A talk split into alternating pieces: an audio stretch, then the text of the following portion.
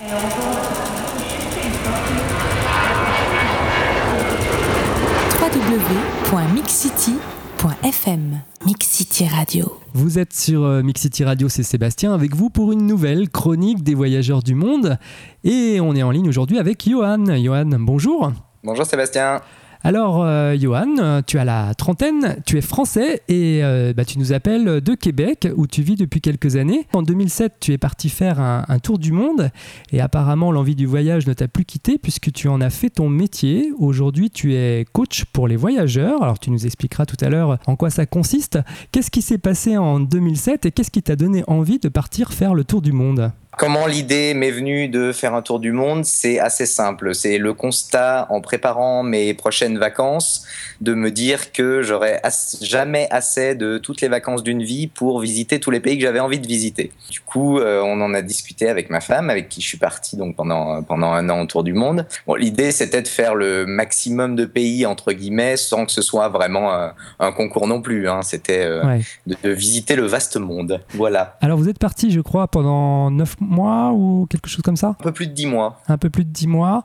Et euh, donc vous êtes parti à deux. Alors comment vous avez organisé euh, votre voyage et euh, quelles ont été un peu les destinations que vous avez parcourues pendant cette, ces 10 mois? L'organisation a duré à peu près un an en tout. On a mis un an pour organiser ça, surtout de, dû à la difficulté d'obtenir l'accord de nos employeurs sur le congé sabbatique. Hmm. Ce qui n'empêche pas, comme c'était mon cas, qu'il accepte si on lui présente la chose intelligemment et qu'il sent qu'il y a un intérêt ou qu'au moins il n'y a, pas de désavantage pour lui. Hmm, d'accord. C'est toujours un peu la question habituelle que je pose à, tous ceux qui font des tours du monde, mais est-ce qu'il n'y a pas une frustration de passer un peu trop vite à certains endroits ou, pas? Si j'avais un voyage à refaire maintenant euh, long, je le referais pas de la même manière. Je passerais plus de temps dans des zones géographiques plus restreintes. Mhm. Mais euh, je regrette absolument pas d'avoir fait comme ça pour ce premier voyage au long cours, euh, parce que ça permet en effet d'avoir une vision euh, qui n'est que superficielle, mais qui est quand même un premier avant-goût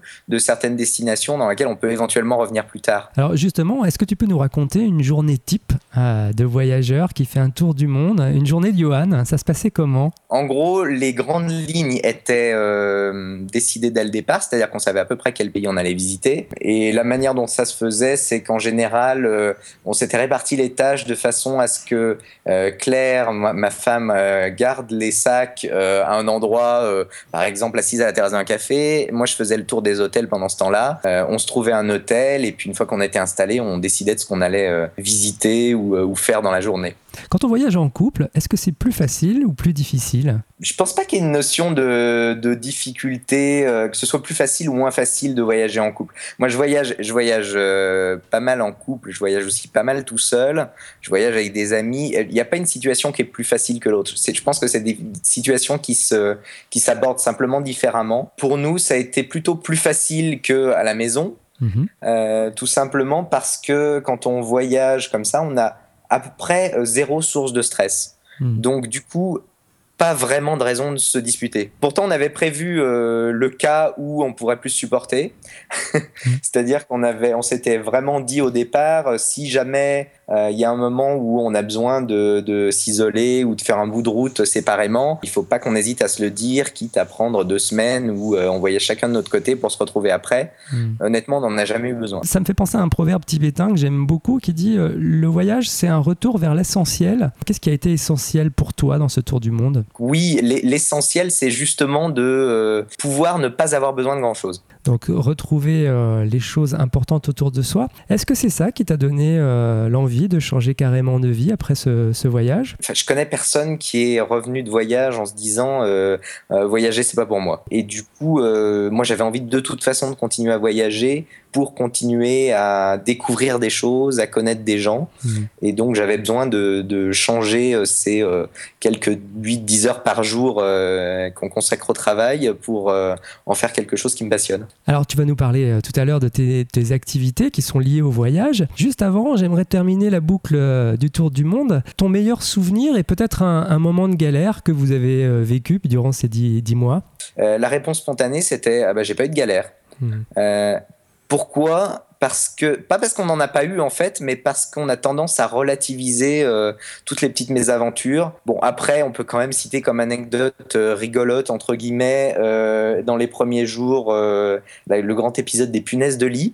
Ça, c'est quand même quelque chose d'assez désagréable qui nous a quand même fait dire au bout d'une semaine de voyage, si ça continue comme ça, on rentre. Puis les, les souvenirs, les souvenirs, c'est une question tellement difficile à répondre parce qu'il y en a des millions et des millions. Je suis très émerveillé par la nature assez facilement. Euh, donc euh, pour moi, l'arrivée euh, devant l'Everest est peut-être la chose qui m'a le plus marqué, qui m'a qui m'a occasionné la plus vive émotion en tout cas.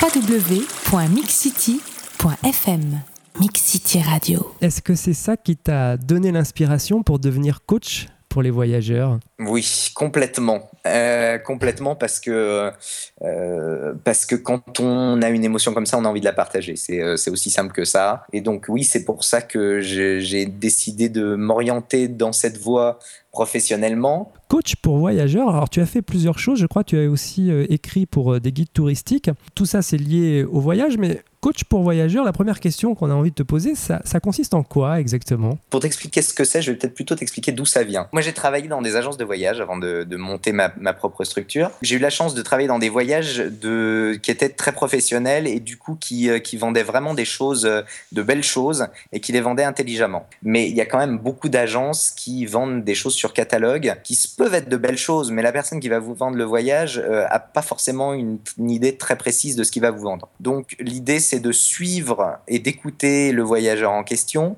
et de l'aider à préparer et à trouver les bonnes informations en fonction de lui et en fonction de ma connaissance de la destination. Donc, euh, mon service de base, il est d'aider les gens à préparer leur voyage, qui voyagent avec une agence que je peux leur trouver ou qui voyagent indépendamment et à ce moment-là, avec mes infos, ils se débrouillent pour organiser leur voyage. Honnêtement, moi, ce qui m'intéresse, c'est d'amener les gens à aller euh, découvrir une culture, à aller découvrir un pays à fond, et du coup, de le découvrir le plus possible hors des sentiers battus. Justement, si tu avais trois conseils euh, à donner pour quelqu'un qui partirait comme ça plusieurs mois faire un voyage, un tour du monde par exemple, ce serait quoi? Le, premier conseil serait de se rendre compte à quel point c'est facile. Un deuxième conseil, c'est que euh, ça coûte pas si cher que ça. Pour exemple, euh, moi j'ai dépensé à peu près uniquement les deux tiers du budget que j'avais prévu. Et puis le troisième et peut-être le plus important, ce serait euh, de, de prendre son temps de prendre son temps et, euh, et de pas chercher à tout faire, mais de chercher à faire, euh, de faire les choses à fond. Alors justement, j'ai une petite question surprise.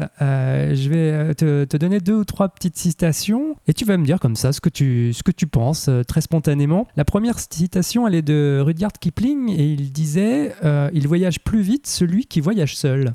Je suis pas d'accord du tout.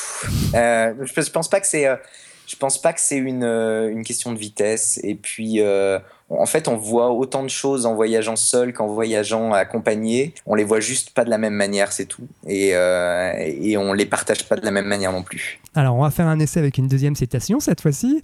Elle est de Jean-Luc Gendry qui dit Ce qui importe, ce n'est pas le voyage, c'est celui avec lequel on voyage je pense que ça ne doit pas s'entendre au sens de la personne euh, euh, qui voyage avec vous, mais peut-être plutôt de la personne euh, que vous allez rencontrer en voyage. Parce que, en effet, ce qui fait la richesse des voyages, c'est c'est le partage, que ce soit le partage avec une personne qui voyage avec vous ou surtout le partage avec une personne que vous allez rencontrer sur le chemin. Et donc, bah, la troisième citation, c'est mon proverbe tibétain, mais cette fois-ci pas appliqué à toi, mais aux voyageurs, qui dit Le voyage est un retour vers l'essentiel. Le voyage permet beaucoup de, de faire une introspection et de réfléchir sur euh, ce qui est important pour soi. Donc, euh, et, ça, ça vient tout du fait de prendre son temps et de rencontrer des gens. On se lasse pas au bout d'un certain temps, euh, même si c'est une passion au départ le voyage, de d'être un professionnel du tourisme ou du voyage. En tout cas, ça m'est pas encore arrivé. Tu as un site qui s'appelle donc le monde et mon village.com. Qu'est-ce qu'on peut trouver sur ce site? Basiquement des infos sur le sur les services que je propose. C'est un site et à la fois un blog c'est-à-dire que je raconte euh, un peu mes voyages, je raconte ce que j'ai vu euh, euh, et qui pourrait faire des, belles destinations de voyage, genre des sentiers battus ou classiques. Moi, la dernière question que j'ai envie de te poser par rapport à ton métier de coach pour voyageurs, c'est qu'est-ce qui fait qu'on aurait envie de choisir Johan plutôt qu'une agence de voyage? Tu l'as bien dit, en fait, mon agence s'appelle Le Monde et Mon Village, mais finalement, ce que je vends, c'est mon expérience à moi. C'est et puis par la manière avec laquelle j'organise les voyages, c'est-à-dire non pas un voyage à vendre, mais vraiment du conseil. Donc je rappelle euh, l'adresse de ton site, lemondeestmonvillage.com. À titre personnel, est-ce que tu as des nouveaux projets de voyage? Bah, c'est à titre personnel et à titre professionnel en même temps, ce qui est, ce qui est la beauté euh, de, du métier que je fais. Je pars donc euh, successivement en Guyane, au Suriname, donc puis je termine par un peu plus classique avec euh, la Guadeloupe. Voilà, ben, un homme heureux qui a changé sa vie depuis 2007, depuis son tour du monde. Bah, écoute, merci Johan, merci beaucoup et puis bonne journée au Québec. Merci à toi, bonne journée. Et je vous rappelle que vous pouvez retrouver l'interview de Johan et celle des autres voyageurs du monde en vous connectant sur www.mixcity.fm.